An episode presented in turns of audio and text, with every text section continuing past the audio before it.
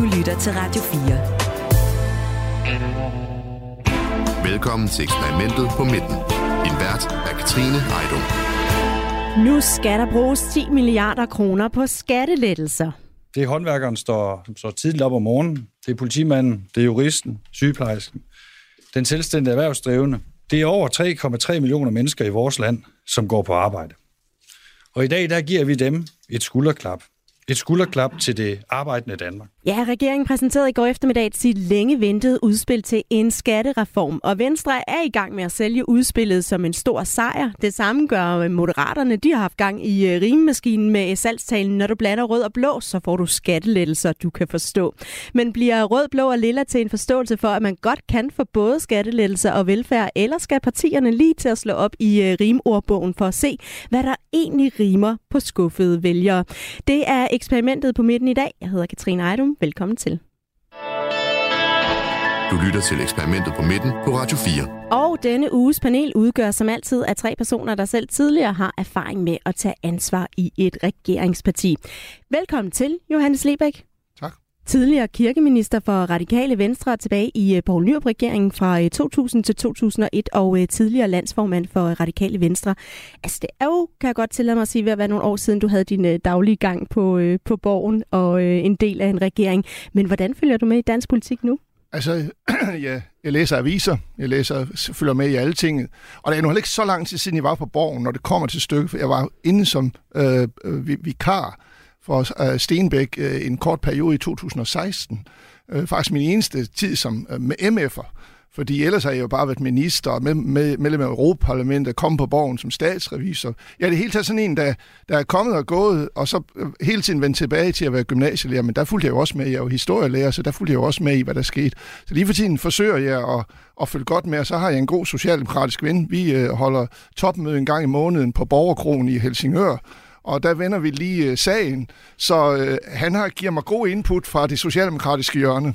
Og så er det en regering hen over midten. Det skulle man jo nærmest mene var en øh, hed radikal drøm. Hvordan er det så at øh, se på sådan et midterprojekt uden de radikale i? Det, det er lidt kedeligt. Jeg kunne godt tænke mig, at vi havde været med det. Det har ikke været dårligt. På den anden side set, synes jeg, det har været en, en øh, regering, der har haft svært ved at komme ud af starthullerne og lave temmelig mange fejl. Det er nok ikke den eneste, der siger. Og øh, det bliver jo spændende at se, om de, øh, det dobbelt udspil, som jeg ser det i den her uge, nemlig skat og velfærd, øh, den ene dag skat og den næste dag, skattelettelser den næste dag velfærd, om det kan være sådan et breakthrough for dem, øh, for at bevise, at det kan betale sig at sætte folk sammen på midten. Det har vi jo altid synes det kunne, men det har måske været en lidt mere beskeden udgave, forstået på den måde, det var også det gik sammen med Socialdemokraterne, eller for meget lang tid siden gik sammen med Venstre og Konservative.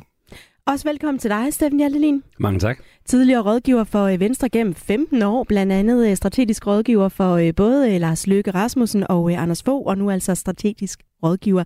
Når man som dig kender Venstre virkelig godt og har været tæt på partiet, så forestiller jeg mig, at man har haft nogle rigtig travle uger. Ja, der har været, de har, de har givet rigeligt at tale om i, i, ja, lige siden valget faktisk. Sådan bibende telefoner lidt at lave. Ja, ved, jeg ved ikke, om I kender det hashtag, der blandt andet er på Instagram, som hedder gode råd, du ikke har bedt om. ja, men hvis du nu skulle give et enkelt godt råd til uh, Troels Poulsen i den her tid, hvad skulle det så være? Ja, det vil være tredje karakter. Altså, jeg synes, han, han, øh, han så ud, som om han var lidt en undskyldning for sig selv på pressemødet i går. Øh, og det skal han i hvert fald ikke være. Det her det er, skulle være Venstres tid, og det er i hvert fald hans tid. Så han skal simpelthen have brystet frem, og så træde så meget i karakter, som man overhovedet kan. Også velkommen til dig, Britt Bager. Tak tidligere folketingsmedlem, først for øh, Venstre, hvor der også stod øh, politisk ordfører på CV'et, og så øh, fra 21 og frem til valget sidste år en del af konservativs folketingsgruppe. Og så har du lige fået et nyt job. Ja. Seniorrådgiver i Kraka Advisory. Hvordan er det?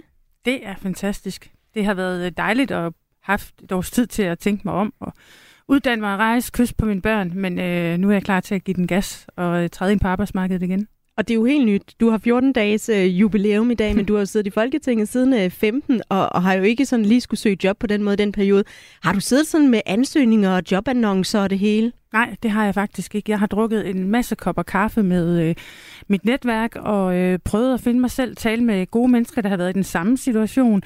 Øh, og ligesom rystet hovedet og brugt den her mulighed for at øh, træde tilbage og sige, jamen, hvad er det så for et karriereskifte, jeg skal lave nu, når jeg har øh, muligheden for det. Der er jo altså en del sådan, tidligere politikere, der er gået øh, kommentatorvejen. Det var ikke lige dig? det har jeg bare på ingen måde øh, overvejet overhovedet. Det, der har været vigtigt for mig, er faktisk at kunne træde ud af Christiansborg øh, og øh, ud i erhvervslivet. Det har jeg haft en lyst til øh, i mange år. Og jeg har også hele tiden sagt, at jeg skulle være på Christiansborg i 10 år og ikke mere, så på den måde, selvom det var ufrivilligt, så passede det jo meget godt. Øhm, så nej, jeg har ikke lyst til hverken at være lobbyist eller at, øh, at være kommentator. Jeg synes, det er rigtig sjovt at komme her en gang imellem og tale om politik, men, øh, men det at skulle gøre det til en levevej, det, det er ikke lige mig. Og jeg er glad for, at I alle tre har haft lyst til at komme her og tale om politik. Du lytter til Radio 4. Ja, lad os begynde med at kaste os over skatteudspillet, der kom i går. Det har jo altså været rigtig længe på trapperne, og i går kl. 13.15 øh, var det vist, kom det endelig. Regeringens nye skattereform er drevet af to ting. For det første, fordi det er retfærdigt. Dem, der yder en indsats, bør beholde flere penge til sig selv. Og for det andet, fordi det er fornuftigt i en situation, hvor private virksomheder og velfærdssektoren mangler medarbejdere, gør vi det nu endnu mere attraktivt at arbejde og yde en ekstra indsats. Ja, sådan lød det for Troels Lund Poulsen, der var den første til at øh, præsentere udspillet i går. Øh, Britt Bær, som tidligere politisk ordfører for Venstre, så har du altså også været klar til før at skulle øh, forsvare og sælge et udspil. Hvordan forbereder man sig på at præsentere et stort politisk udspil? Det forbereder man øh, lang tid i forvejen med hjælp blandt andet fra Steffen øh, Hjaltelin. Øh, man har haft fat i et bureau, der er lavet nogle kampagner, der er selvfølgelig gjort et stort materiale klar. Man har også briefet de aller, aller tætteste ordfører, og så er det klart, der ligger jo et øh, kæmpe forhandlingsarbejde internt i regeringen i økonomiudvalget øh, omkring, hvem er det, der skal have de her skattelettelser, hvor meget skulle der gives på bunden, hvor meget skulle der gives i, øh, i skatten. Jeg er sikker på, at Lars Lykke har holdt fast i den her top-top-skat, for den har jo været meget omdiskuteret siden, at øh, siden den ligesom blev breaket, så, øh, så han må virkelig have holdt fast i den, siden den stadigvæk er i, øh, i papirerne. Men, men jo, det, der går et kæmpe, øh, nu siger jeg, kampagneapparat i, øh, i gang, fordi det, det skal jo rulles ud, for at det sætter sig i, øh, hos den helt almindelige dansker. En ting er, at vi står og diskuterer det her, men for at øh, man ligesom finder ud af hjemme ved, øh, hjemme ved spisebordet, øh, hvad er det egentlig, der gælder for mig, øh, så skal det her budskab gentages mange gange på mange platforme. Og det er jo så ovenikøbet et, et budskab, der har været længe ventet. Det er også en del af et regeringsgrundlag. Er der på forhånd tænkt i, Hvem kommer til at kritisere det, og hvordan kommer de til at kritisere det? Ja, det kan jeg love dig for. Der er faktisk lavet øh, kur af, øh, altså ta- øh, talepapirer, ja, talepapirer mm. omkring. Øhm, og det, det er jo også noget, vi som politikere altid tænker i. Det er klart, at øh, folk som Steffen tænker i det, men det gør vi jo også selv. Hvor er vi svage? Hvor er vores argumentation svag? Hvem vil angribe os? Øh, og på hvad? Øh, altså her det her skatteudspil giver jo lidt til, til rigtig mange, øh, bortset fra pensionisterne eksempelvis. Det kan jeg også se, Dansk Folkeparti er ude og, og slå på. Øh, men, men jo, det tænker man da rigtig, rigtig meget i, og man kan også godt finde på, når man sidder og, øh, og forhandler og ændrer øh, sit udspil, for ikke at blive alt for svag på, øh, på et af benene. Ja, det har jeg siddet med til at, rigtig, rigtig mange gange, og siddet og øvet med dem og kommet med de kritiske spørgsmål, øh, som så man er klar, når man går på. Og jeg vil sige i hvert fald, det der med at få svar på de allermest kritiske spørgsmål, og for, for, for Venstre, så er det top-top-skatten, der er det kritiske spørgsmål her. Det er det sådan set også til Lars Løkke, øhm, fordi Jamen, han angriber det bare på en anden måde. Fordi øh, tilbage i 2009, da Helle Thorning og Ville Søvndal, de kom med en millionærskat, der var Lars Løkke ude at sige, at en skat, det er en skat på hjerner, punktum, og det er hjernedødt. Det var citatet. Og, og nu, nu kommer han noget tilsvarende selv. Han gør så bare det, som er Lars Løkke. Han takler bare igennem og siger, at det er det eneste rigtige, og det er det, er det røde islet, og hvorfor skal det ikke være et rødt islet, når der er et blåt, og det giver så lille. Øh, men, men, det men det er jo noget, øh, det øver man som den ene del. Den anden del er, hvordan får vi det her til at lyde af noget? Altså, og man plejer jo, så kan man for eksempel tale rigtig langsomt og sige, men nu får man 3.000 kroner mere om, øh, om året, for at få det til at lyde lidt mere. Og så tager man nogle eksempler frem, øh, som er dem, som man, som man, man tror, uden at få alt for meget kritik, fordi hvis det bliver for tykt, så bliver det jo, kommer det jo tilbage i hovedet på dig. Men hvad er det for nogle, nogle eksempler, vi kan tage frem med en vis rimelighed, som illustrerer, at der rent faktisk er nogen, der får noget ud af det? Der er jo, det er jo, der er jo tale om, for eksempel, de jo startede, det første spænd er jo startet med, at man kalder det 10 milliarder. Fordi man gør det op på en anden måde, end det er gjort op i regeringsgrundlaget. Det er fordi, det i virkeligheden er 10 milliarder, man bruger, men så fordi man også ja. får nogle indtægter, så ender det måske med at koste de her 6,75. Ja. ja, det er de 6,75, som er det eneste, man kan sammenligne med de fem, der står i regeringsgrundlaget. Så det er altså yderligere det, Venstre har fået ud af det. Det er siden dengang, det er altså yderligere 1,75 milliarder. Og det kan der ikke være to meninger om, men så prøver man på at kalde det 10, så det lyder lidt mere. Og det er så nogen som mig, der har givet råd om det. Men regner man helt ærligt med, at folk ikke fanger det?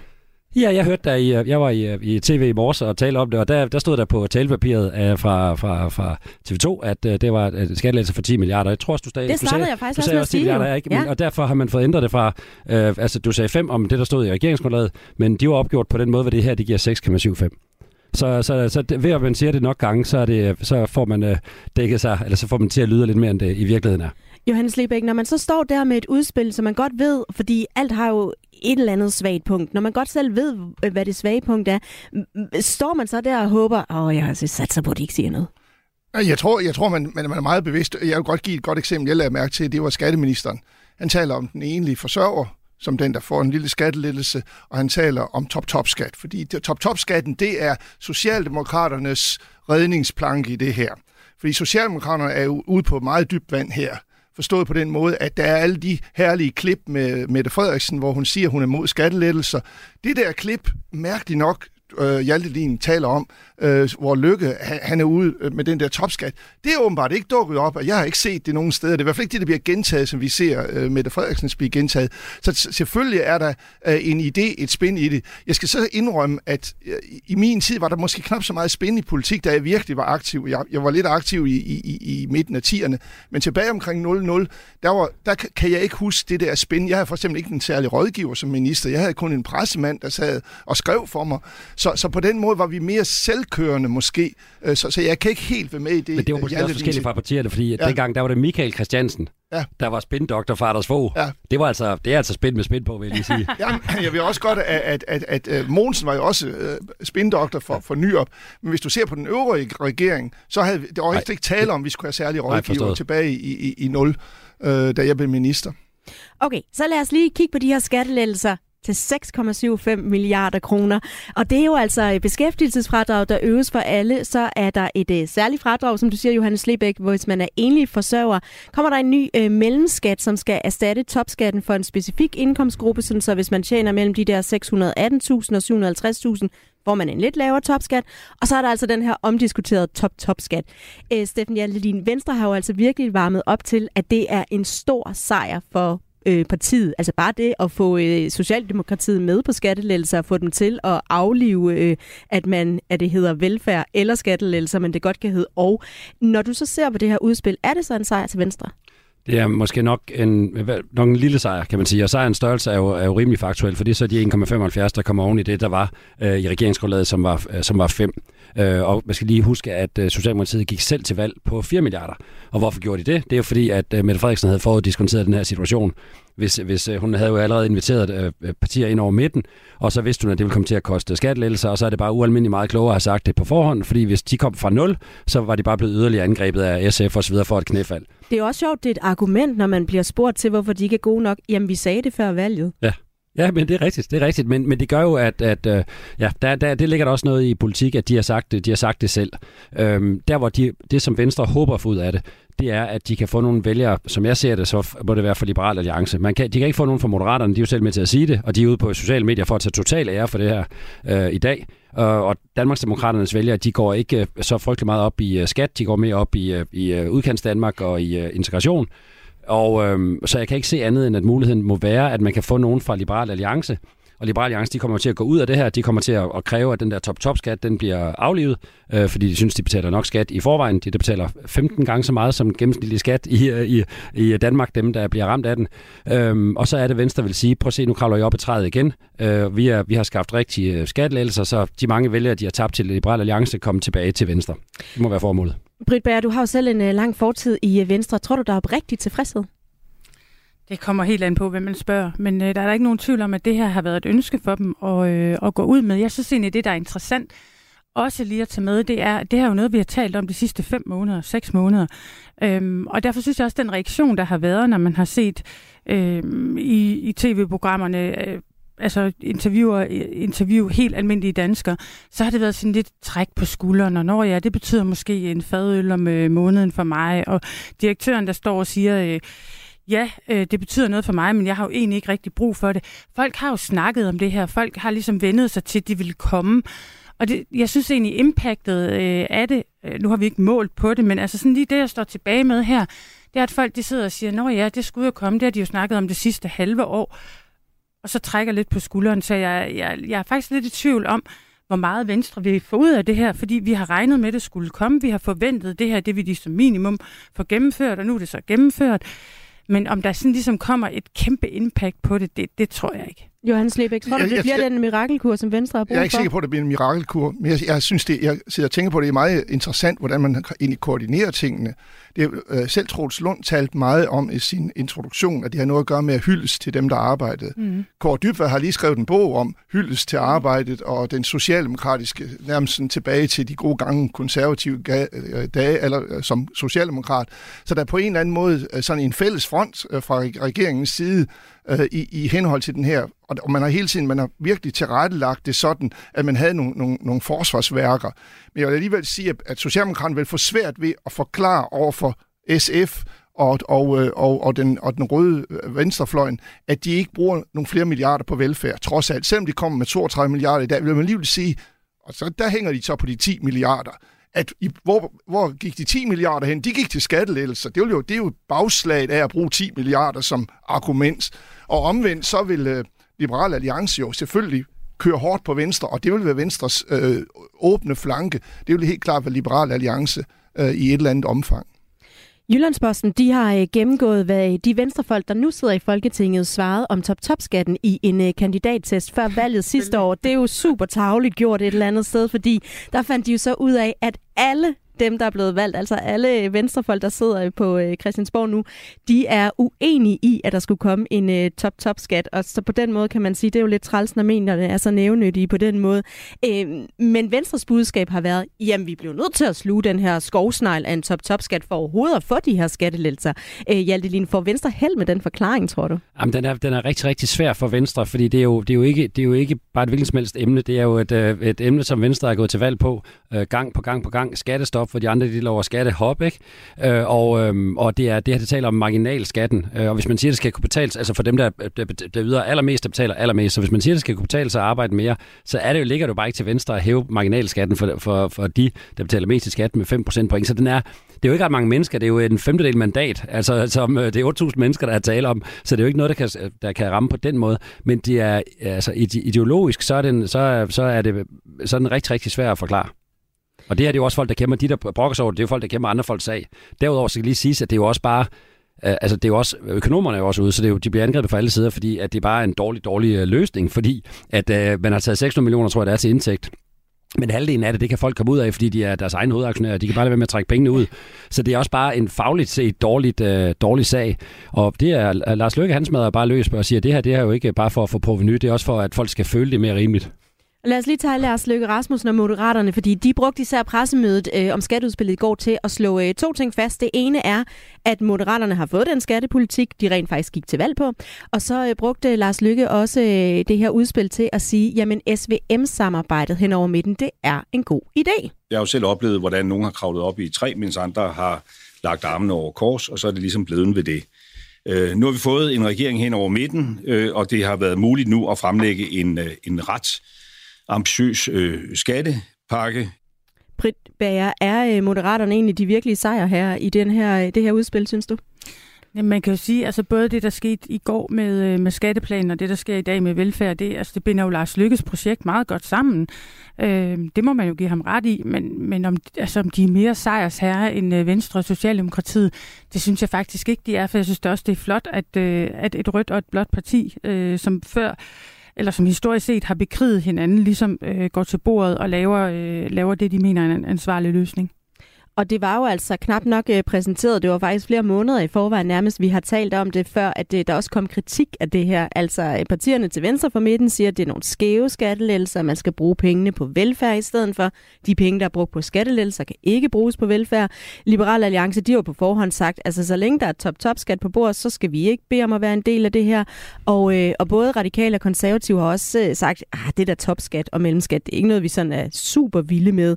Øh, Johannes Liebæk, med dit øh, kendskab til forhandlinger på Christiansborg, hvordan tror du så, de her kommer til at forløbe?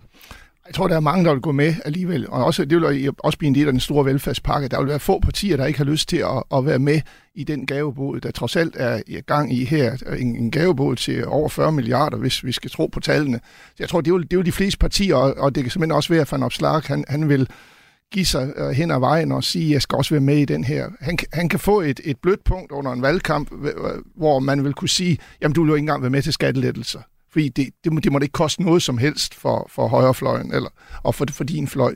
Så på, på den måde tror jeg, at øh, de fleste partier vil være åbne over for det her. Men jamen, det er jo svært at sige, øh, øh, fordi øh, for eksempel SF kan jo også fastholde, at det her er en helt gal vej at gå. Øh, der skal ikke være skattelettelser og holde fast i egentlig Mette Frederiksens gamle synspunkt, at skattelettelser det er imod velfærd. Der er jo altså 500 millioner kroner sat af til sådan en uh, forhandlingsreserve, når der så skal forhandles. Uh, Britt Bager, er det noget, man går op i som opposition? Hvor meget der er forhandlet om? Det, det kan jo blive ændret hen ad vejen. Altså det, det kan de jo, øh, det, det er et tal på et stykke papir, som Nikolaj Vammen lynhurtigt kan ryge tilbage i sit ministerie og, øh, og få ændret enten den ene eller den anden vej. Øh, men selvfølgelig skæler man til det, men man ved jo også godt, at det er, øh, altså det er elastik i, øh, i metermål. Men det, men det giver partierne noget at øh, profilere sig på. Man kan se, at øh, når de bliver inviteret, så kommer der en runde fra jer medier, som ud og siger, hvad vil I så bruge den på, hvad vil I bede om? Og så siger Danmarksdemokraterne mere til kommunerne. DF siger mere til pensionisterne, og så videre, så videre. Så man får lov til at få, en, får ligesom en mulighed for at profilere sig på det. Og det, øh, og det, altså, det er jo også en del af, af samarbejdet på, på Christiansborg, så det, så det gør godt for klimaet, kan man sige, at man, at man får mulighed for at tage lidt af det også. I øh, introen, der øh, citerede jeg lige moderaterne for at have rimet, og det har de altså gjort igen. Jeg ved simpelthen ikke, om det er en ny strategi, at øh, alle budskaber skal være på øh, rim, men jeg så det flere steder på øh, X inden pressemødet i går, og men sanden om, øh, om Lars Lykke også lige kom med det her slogan på øh, pressemødet. Jeg synes hverken det her det er rødt eller blåt. Øh, så kan man så tænke over, øh, hvad farve det så munden har.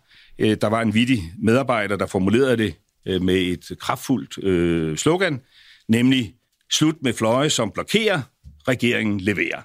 Hjalte Line, du kender Lars Lykke godt, at han i sit S her, når han både faktisk lidt får øh, øh, øh, svinet rød og blå, og så også lige får øh, sagt øh, farvel til fløjene. Ja, det må man sige. Altså det her, det er jo simpelthen øh, så meget hans projekt, og man kan også tænke, man kan også lige lægge mærke til, at i forhold til kritik, det ligger han jo simpelthen så lunt, fordi han har Socialdemokratiet på den ene side, det er Socialdemokratiet, der får kritik fra SF, på den anden side, der har han Venstre, og det er Venstre, der får kritik fra LA. Så han ligger lige så, lige så lunt derinde. Men jeg havde ikke regnet med, at Moderaterne, de vil tage så meget shine, som det hedder på moderne dansk, for Venstre på den her. For det er jo ligesom Hvorfor Venstre, der trængte. Jamen, det var Venstre, der trængte til den, og, og, og regeringen har det jo ikke bedre, end Venstre har det.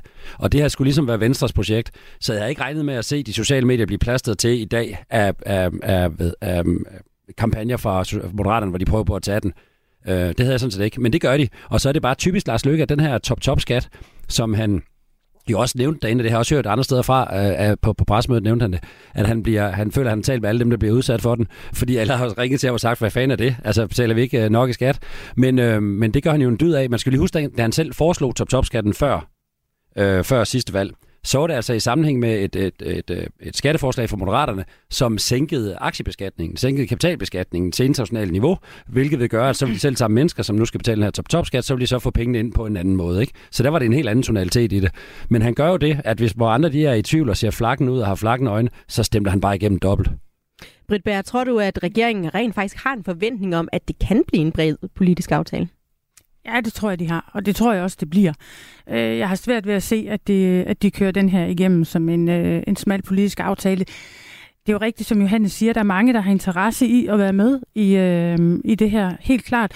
Jeg har svært ved at se øh, Liberale Alliance gå med i det. Øh, altså den her top-top-skat, den, den skriger bare, øh, den slår deres kernevælgere i hovedet, selvom det kun er 8.000, så er der en kæmpe signalværdi i, øh, i det. Så jeg har meget svært ved at se dem øh, gå med, og omvendt, altså enhedslisten har jeg også svært ved at se øh, gå med. Men, men ellers de andre partier, det afhænger jo af forhandlingerne, det afhænger af, hvad de kan komme igennem med øh, inde ved bordet. Og så snakker vi om det her med, hvordan man bruger tallene på et tidspunkt. Og man kan sige, noget af det, som regeringen jo også har gjort, det er at være ude og sige, det her det er de bedste skattelettelser i 10 år. Og så kan man sige, øh, det siger måske bare i virkeligheden ikke så meget, hvis man bare kigger en lille smule længere tilbage. Fordi øh, der var altså, hvad hedder det, børsen har gjort, og der kan man se i 4, i 7, i 9 og i 12, der er der lavet skattereformer, der har haft en større effekt på øh, beskæftigelsen. Øhm, Johannes Lebæk, hvorfor bruger man så overhovedet det her med de bedste i 10 år, hvis, hvis altså er det ikke et potentielt selvmål? Jo, det kan det være, men det er, sådan er det jo, at man, man, man hævder jo øh, det bedste for en selv, og det er jo sjovt med det, det der arbejdsudbud, man taler om, de 5.000, det er jo ret usikkert, og, Men det har jo været en del af regeringens øh, narrativ, at det var vigtigt at få folk i arbejde. Og, det er jo den nye valuta, jamen, det er det er den nye valuta, som Mette Frederiksen siger. Det er interessant, vil jeg godt lige kommentere, at Moderaterne ligger ligesom, ligesom i, i, i, i læ af de andre, fordi de to andre partier, der har meget på spil, det er også Mette Frederiksen, der på forsiden af Ekstrabladet i dag, øh, at hun, hun, øh, hun giver til de rige. Og, og det er jo måske et af de udsagn, alle de der øh, ekstrabladet, der er rundt omkring i, øh, i, i bybilledet, det er måske det, der kan være det allermest truende for, for, for Mette Frederiksen, at det bliver narrativet, at, at, øh, Socialdemokraterne de er i gang med at give til de rige. Og så kommer der jo altså en øh, 2030-plan i dag om et kvarter, mens øh, vi står her, der bliver den øh, præsenteret, som jo altså også, ligesom hvad kan man sige, er en, en del af det store billede. Og øh, den kommer til at indeholde en øh, masse milliarder. Det er i hvert fald det, som øh, finansminister Nikolaj Vammen allerede løftede sløret for i aftes. 32, 32 milliarder kroner til velfærd. Noget går så til det her øh, demografiske træk, øh, fordi vi bliver flere, men der er jo altså også nogle øh, penge til sundhed, psykiatri, børn, ældre, uddannelse, forsvar osv. Øh, Britt Bær, hvad tror du 2030-planen kommer til at betyde for regeringen på midten? Jeg tror, det kommer til, altså det er vigtigt for dem, at de får enormt stor fokus på at løse de problemer, der er i sundhedsvæsenet, for det er det, alle taler om. Det kunne man også se med de indslag, der var i tv i går. Folk, der egentlig nærmest frabad sig øh, skattelettelser, som gik mere op i, at de kunne... De vil bare at, gerne have deres børnehave har lidt længere åben i stedet for, eller har nogle flere pædagoger, eller hvad det nu kan være. De vil gerne have flere pædagoger, de vil gerne have, at øh, sundhedsvæsenet fungerer. Altså man må sige, det fokus, der har været på, øh, på sundhedsvæsenet, og den dagsorden, sygeplejerskerne har sat, den er simpelthen gået øh, lige direkte ind i, øh, i begge vores hjernehalvdele. Og, øh, og det, det er et budskab, der har vundet gehør for alle. Øh, de fleste af os er bekymrede for, om, øh, om vores forældre kan få en værdig ældrepleje. Så selvfølgelig skal der være fokus på, øh, på de områder, og så ved vi jo allerede øh, nu, at der også kommer penge til forsvaret. Men jeg tror faktisk, at den her helt borgernære velfærd, den har en, øh, altså en meget, meget større betydning, end den nogensinde har haft. Og det er måske også derfor, at, øh, at det her med skattelettelserne, øh, hvor meget betyder det egentlig for, altså, øh, for helt almindelige danskere? Det kan jeg godt være i tvivl om. Jeg tror, velfærdspakken, som kommer i dag, har langt større øh, betydning og kan få meget større betydning for det, øh, altså det kommende valg. Altså regeringen er blevet kritiseret både for at være for langsom, altså til ikke at komme ud af starthullerne med de her vigtige reformer, som den selv har slået sig op på. Og så har vi også set nogle meningsmålinger, som, øh, som har været noget øh, kedelige for regeringspartierne. Øh, Steffen Hjaltelin, tror du, at en, en kombi af sådan en skattereform og så en 2030-plan kan ændre på det, øh, den udvikling, vi har set? Jeg tror, jeg tror snart, ligesom øh, Britt siger, at det bliver de, øh, de øgede offentlige øh, udgifter, der kommer, kan gøre, gøre en forskel for den skattereformen er simpelthen for lille. Ja. Altså, det er 1.300 milliarder i samlede skatteafgifter. Så kommer ind, og det her det er 6,75. Altså ud af 1.300. Så det er simpelthen for lille, og det er derfor, at der er de her øh, øh, diskussioner om folk, de, er 58 kroner per måned, som Venstre er skyldig osv. Så den bliver, simpelthen, øh, den bliver simpelthen for lille. Men det, der er positivt ved 2030-planen, det er, at det er jo ikke kun på pressemødet i dag og de efterfølgende dage, det er jo, når de skal udmyndtes det hele. Altså, så der kommer jo en, øh, en, der kommer flere penge, så der kommer simpelthen en masse historie over de næste tre år, hvor vi vil se, øh, og hvor regeringen har til opgave at få mest mulig opmærksomhed på, at de her penge, de rent faktisk bliver udmyndtet. Der kommer flere penge til psykiatrien, også til sygeplejersker osv. Og det bliver de også nødt til. Altså nu så vi i går øh, regionsrådsformand, socialdemokratisk øh, Anders Kynav, der var ude og sige, jeg står og skal afskede i sygeplejersker, fordi vi har brugt 300 millioner mere på, øh, på slankemedicin, de her Novo-produkter.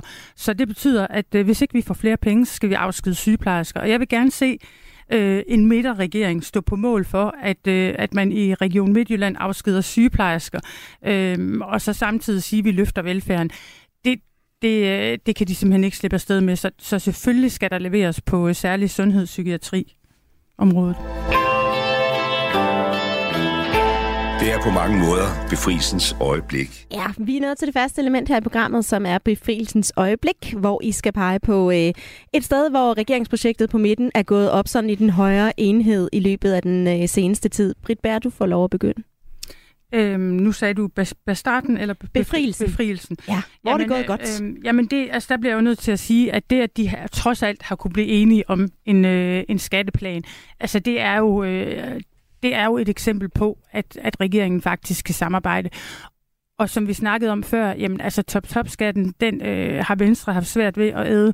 Socialdemokraterne, på trods af, at de gik ud og lovede skattelettelser, så er øh, top-skattelettelser jo ikke lige noget, der sådan rammer ind i maven på deres kernevælgere.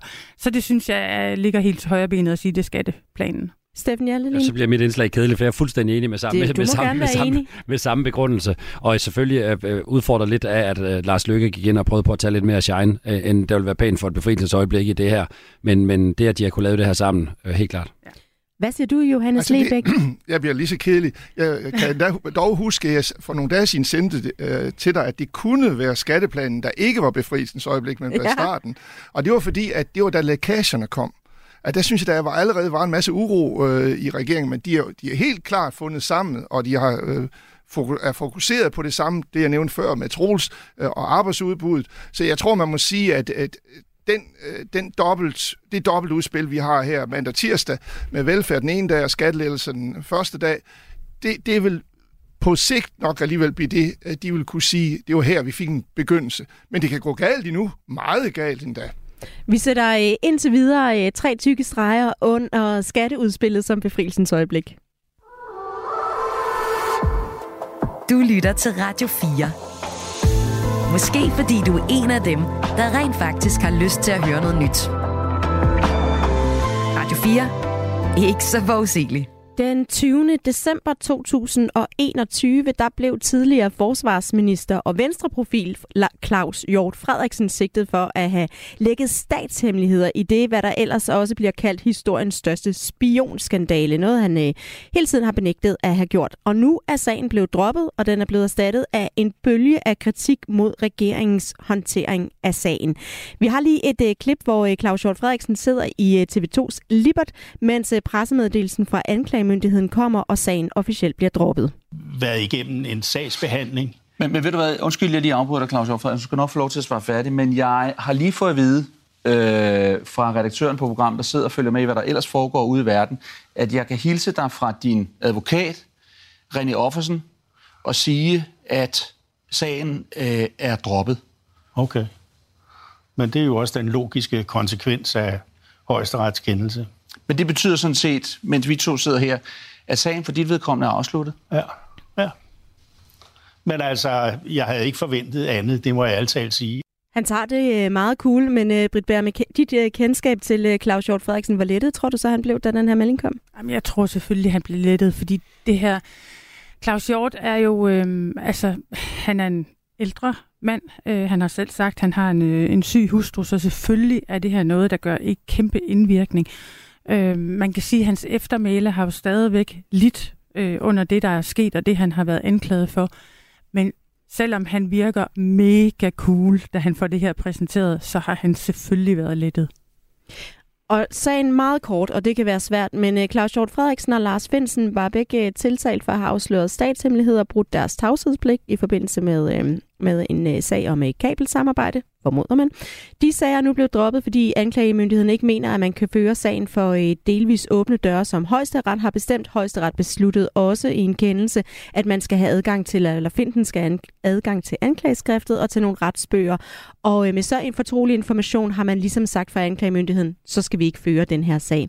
Øh, Johannes Lebæk, hvor stort et nederlag er det for, øh, for regeringen, at den her sag bliver droppet? Det er et meget stort nederlag. Hvorfor det? Det, det synes jeg, men det, det hele er jo en sag, der, der er fuldstændig absurd. Altså, det, det er virkelig en absurd sag, den her. Og, og jeg har sådan set haft det før, hvor jeg har diskuteret det med folk, at jeg, jeg kan, og jeg tror faktisk mange danskere, de kan ikke finde hoved og hale i det.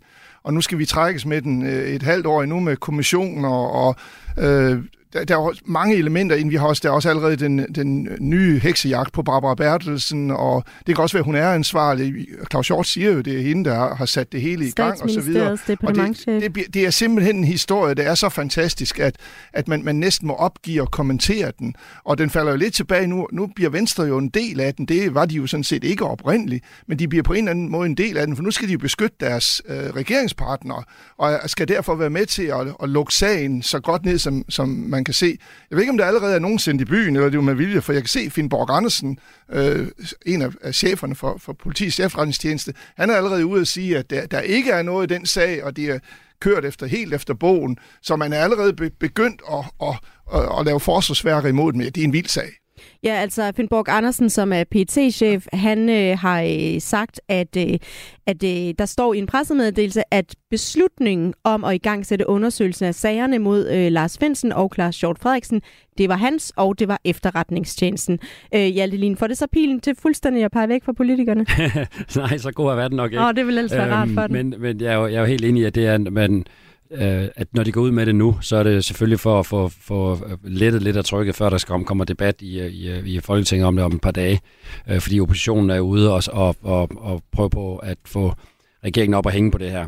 Og man kan så sige, at den her sag, den er, den er bare virkelig, virkelig svær for, for Venstre, og, og, og Moderaterne ligger ikke i lag her. Øh, fordi her skal, her skal Lars Løkke også frem på banen.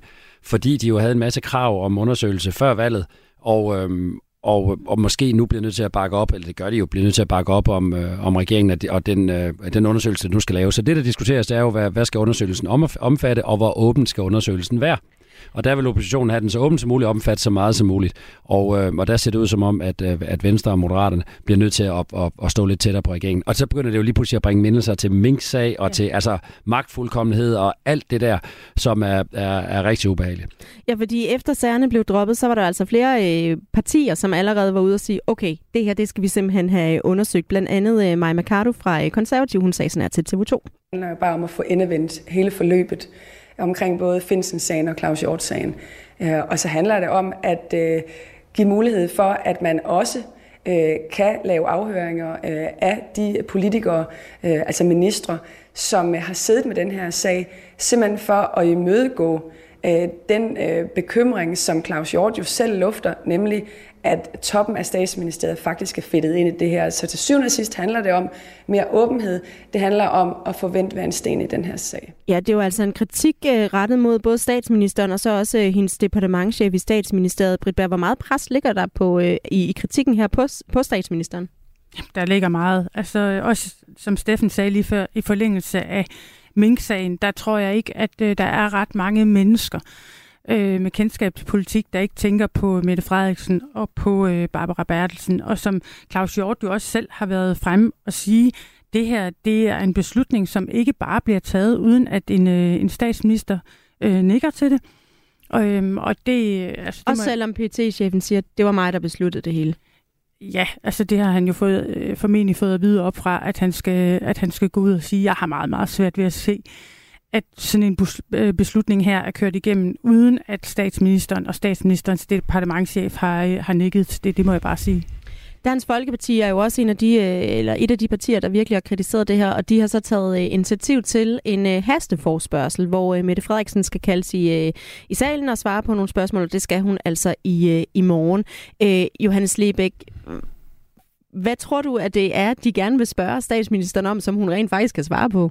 Hun, hun kan ikke svare på det og vil ikke svare på det. Altså, de bliver ved med at spørge. Altså, det, det er jo en sag, som oppositionen griber som, som, som en god sag til at køre på ministeren. Og, og, og, og Jattelin sagde du meget fint, at det bliver det bliver en gentagelse af mink. Ja, altså det bliver jo hele Mink-sagen igen. Vi, vi, bare Bertelsen er på, på banen, og, og Bertelsen Frederiksen, det er et, et godt par at være efter. Øh, det er der halv, langt over halvdelen af befolkningen vil, vil, kan godt lide den heksejagt, der til synen er. Det er ikke fordi, jeg sådan set holder med, med det med, at jeg kalder det det, men det, det har karakter af en heksejagt nu at øh, nu skal de to øh, magtfulde kvinder øh, øh, på en eller anden måde forfølges.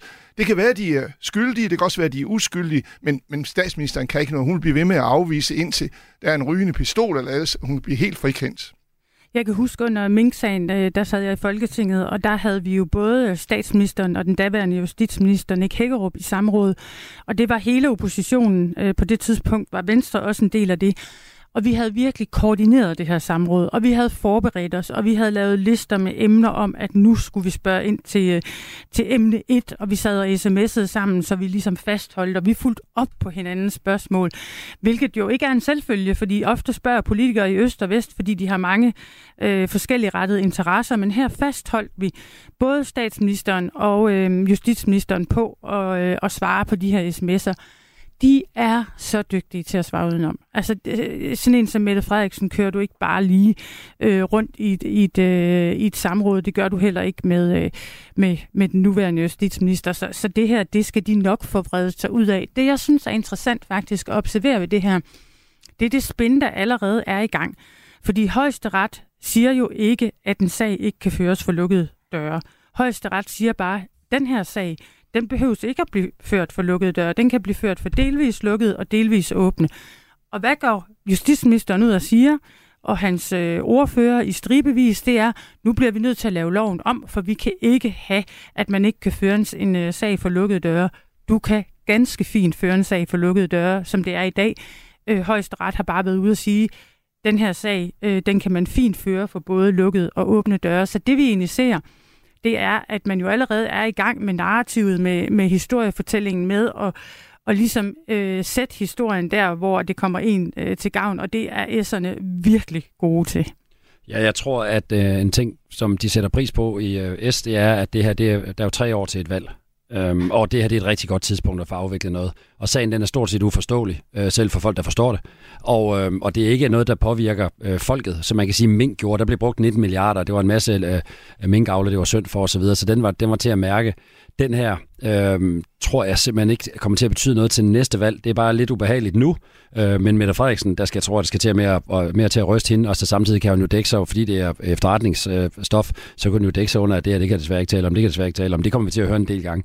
Hvis du var øh, Mette Frederiksens rådgiver skulle sidde og være med til at forberede hende på det her, øh, den her hasteforspørgsel i morgen, vil du så også ved på panden? Nej, jeg tror det faktisk ikke. Nej, jeg tror det ikke rigtig vel, fordi det er, vi ved, hvad hun skal svare. Altså, nogle sager, de er svære, fordi man, man, det er på den ene side og på den anden side. Den her er jo ikke på den ene side og på den anden side. Hun skal afvise fuldstændig kategorisk, at hun har haft nogen som helst indvirkning det her. Hun skal bare understøtte, hvad PET-chefen er ude at sige, og hvad, hvad chefen fra, fra, fra Rigspolitiet øh, har været ude at sige, at det er sådan, det er. Øh, så kan folk tro lige, hvad de vil. Det er sådan, det er. Det skal hun jo aldrig ændre. Og det er så de der sager, hvor man bare har et fuldstændig fast standpunkt, man skal, man skal blive ved med at kæmpe for, det er jo ikke rigtig, rigtig svært. Og så er det, altså, ved sidste valg, der troede øh, oppositionspartierne jo, at det var Mink-sagen, man skulle øh, ramme øh, Mette Frederiksen på. Men der sker bare det ved et valg. Indtil et valg, så kan folk tale om historik virkelig meget. Men ved et valg, så ved vi, at vælgerne de øh, stemmer på, hvad der kommer til at ske bagefter. Og igen, vi bruger altid eksempler, hvis man er i tvivl om det, så kan man lige bemærke, at øh, Winston Churchill han tabte øh, valget i øh, England efter 2. verdenskrig. Så hvis det var historisk præstation, så var han blevet valgt igen. Det gør man ikke i politik. Og men lige meget, hvordan man vender og drejer det også, så er det jo altså også en flertalsregering. Hvilke handlemuligheder har oppositionen overhovedet, Johannes Lebæk, Jamen, uden at, udover lige at pusse op nu her? De har jo ingen handlemuligheder. De har de handlemuligheder at forfølge dem og, og, og holde dem op.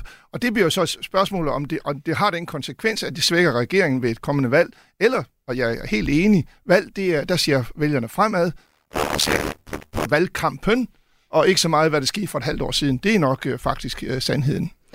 Hvis vi lige øh, kigger på, hvordan regeringen og justitsministeren har øh, svaret tilbage. Du var lidt inde på det, øh, Bager, med den her lovændring, fordi der er Peter Hummelgaard, han blev spurgt af TV2, han er jo justitsminister, og han blev spurgt, om han kan afvise, at der har været politisk indblanding i sagen fra den tidligere regering.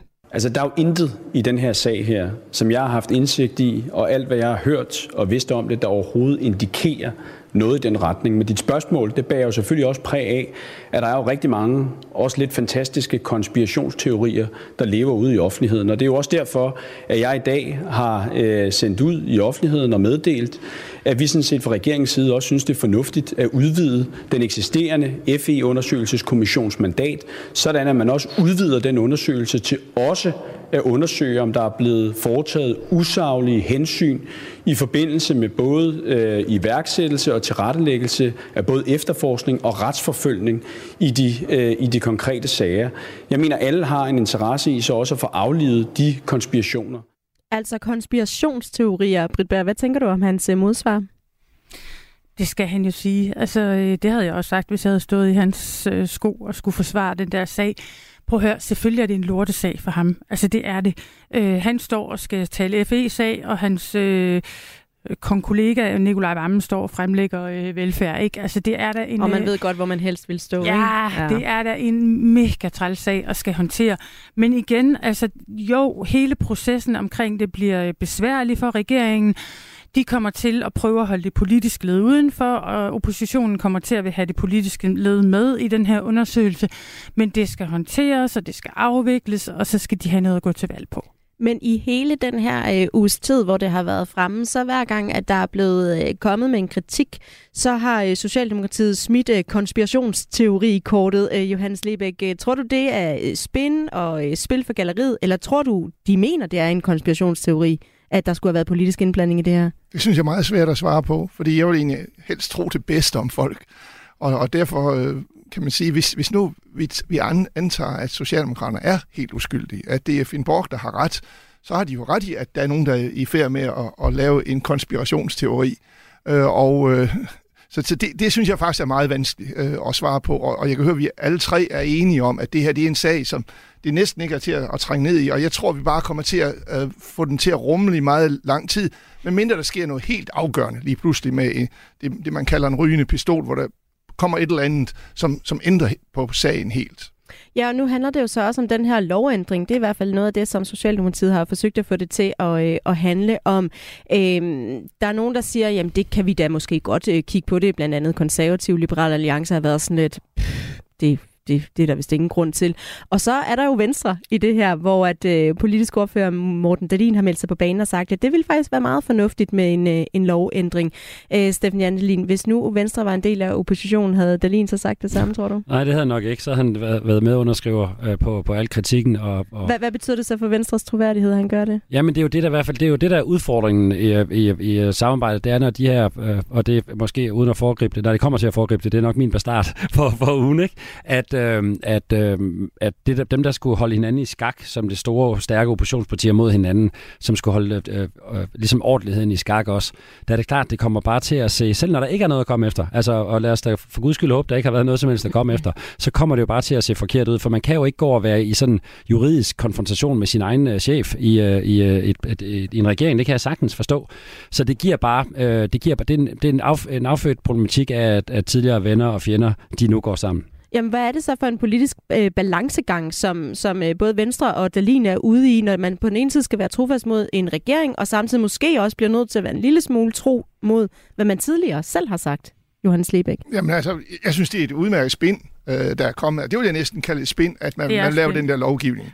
Altså, det, det, det, det ser jeg også klart som spind for. Øh, Britt har jo ret i, at, at øh, højesteret siger ikke, at der ikke kan føres en sag. Og så, så laver man lidt uro omkring det, og det er der ikke, det er der skrækkeligt, hvis vi ikke kan føre spionsager i Danmark, fordi højesteret er modstander af det, osv. Det er en masse smus. Det, det er jeg sikker på, der er spind. Så, øh, og det er jo et gammelt problem for Venstre, at de gik ind i den regering. Prøv at tænke på alle de klip, vi har set med Jakob Ellemann, hvor han siger, at han ikke har tillid til hans nuværende chef. Og nu er han, det er så ikke hans chef længere nu, men, men øh, øh det er svært, det de har gjort i Venstre, og, og, og, og de har virkelig udfordret sig selv ved at gå ind i den regering, må man sige, øh, og, og, og det kan undre en. Det kan faktisk undre mig, at, at de har gjort det. Britt Bær, hvilken betydning tror du så, det har for det samarbejde, der er hen over midten i regeringen med den her sag nu? Jamen, det bliver jo vanskeligt for, øh, for Venstre at håndtere, og jeg, jeg synes også, det bliver spændende at observere, hvor meget de egentlig vil gå ud på den her. For hvis jeg var dem, så ville jeg virkelig øh, altså, dukke mig så meget, som jeg overhovedet øh, kunne. Også fordi du er op mod nogle stærke stemmer. Du er op mod jurister, du er op mod advokater, du er op mod dommere, som øh, i den grad kommer til at råbe øh, vagt i gevær øh, i forhold til at, at gå ind og ændre øh, lovgivningen her, fordi det jo piller ved magtens tredeling. Hvis man går ind og ændrer lovdelingen, eller lovgivningen her, så piller du øh, ved magtens tredeling. Det tror jeg betyder rigtig meget for Venstres kernevælgere. Altså det tror jeg godt, Venstres kernevælgere kan forstå. Og oppositionen kommer til at råbe og skrige på, det her det er magtfuldkommenhed. I er kommet i lommen på øh, Mette Frederiksen. Det her var ikke det, I sagde under øh, Mink-sagen. Så, øh, så jeg tror, man kommer til at se et Venstre, der, øh, der prøver at vige udenom øh, at tale om det her. Og nu skal sagen så undersøges øh, yderligere. Der var egentlig allerede nedsat en undersøgelseskommission, og det man så vil nu, det er at udvide mandatet for den, så den også kan undersøge det her, som Peter Hummelgaard kaldte usaglige hensyn i forbindelse med efterforskning. Og det er jo, om man også kan undersøge de her politiske spor, om der har været indblanding øh, på den måde. Øhm, hvor belastende bliver det for regeringen at have det kørende, Steffen Jallelin? Jamen, det er jo øh, meget irriterende at køre. Jeg var inde på før, at i forhold til næste valg, øh, bliver det jo ikke så belastende. Øh, det tror jeg ikke, fordi det er ikke noget, der kommer til at optage befolkningen til næste valg af de årsager, vi har talt om før. Men det er jo bare en irriterende sag at have kørende hele tiden, og videre man skal, det er jo også bare din, din hverdag på Christiansborg. Du ved, du skal ned og have, og have en masse kritik, og det er jo helt fundamental kritik der. Jeg håber altså virkelig, at der kommer, at når der kommer en eller anden form for afgørelse, så håber jeg faktisk, at alle, inklusiv øh, oppositionen, falder i en eller anden form for ro, fordi altså, det er meget, vi får et skidt samfund, hvis vi stiller spørgsmålstegn ved efterretningstjenesten, hvis vi spørg, stiller spørgsmålstegn ved højesteret, og hvis vi stiller spørgsmålstegn ved embedsmænd i hvert fald i, øh, i, øh, i statsministeriet, så får vi det skidt. Og, og, og hvis der er noget at komme efter, så, ja, så må man håbe, det bliver fundet. Men vi skal på et eller andet tidspunkt over på den anden side, for at det ikke skal blive for, for amerikanske at høre på.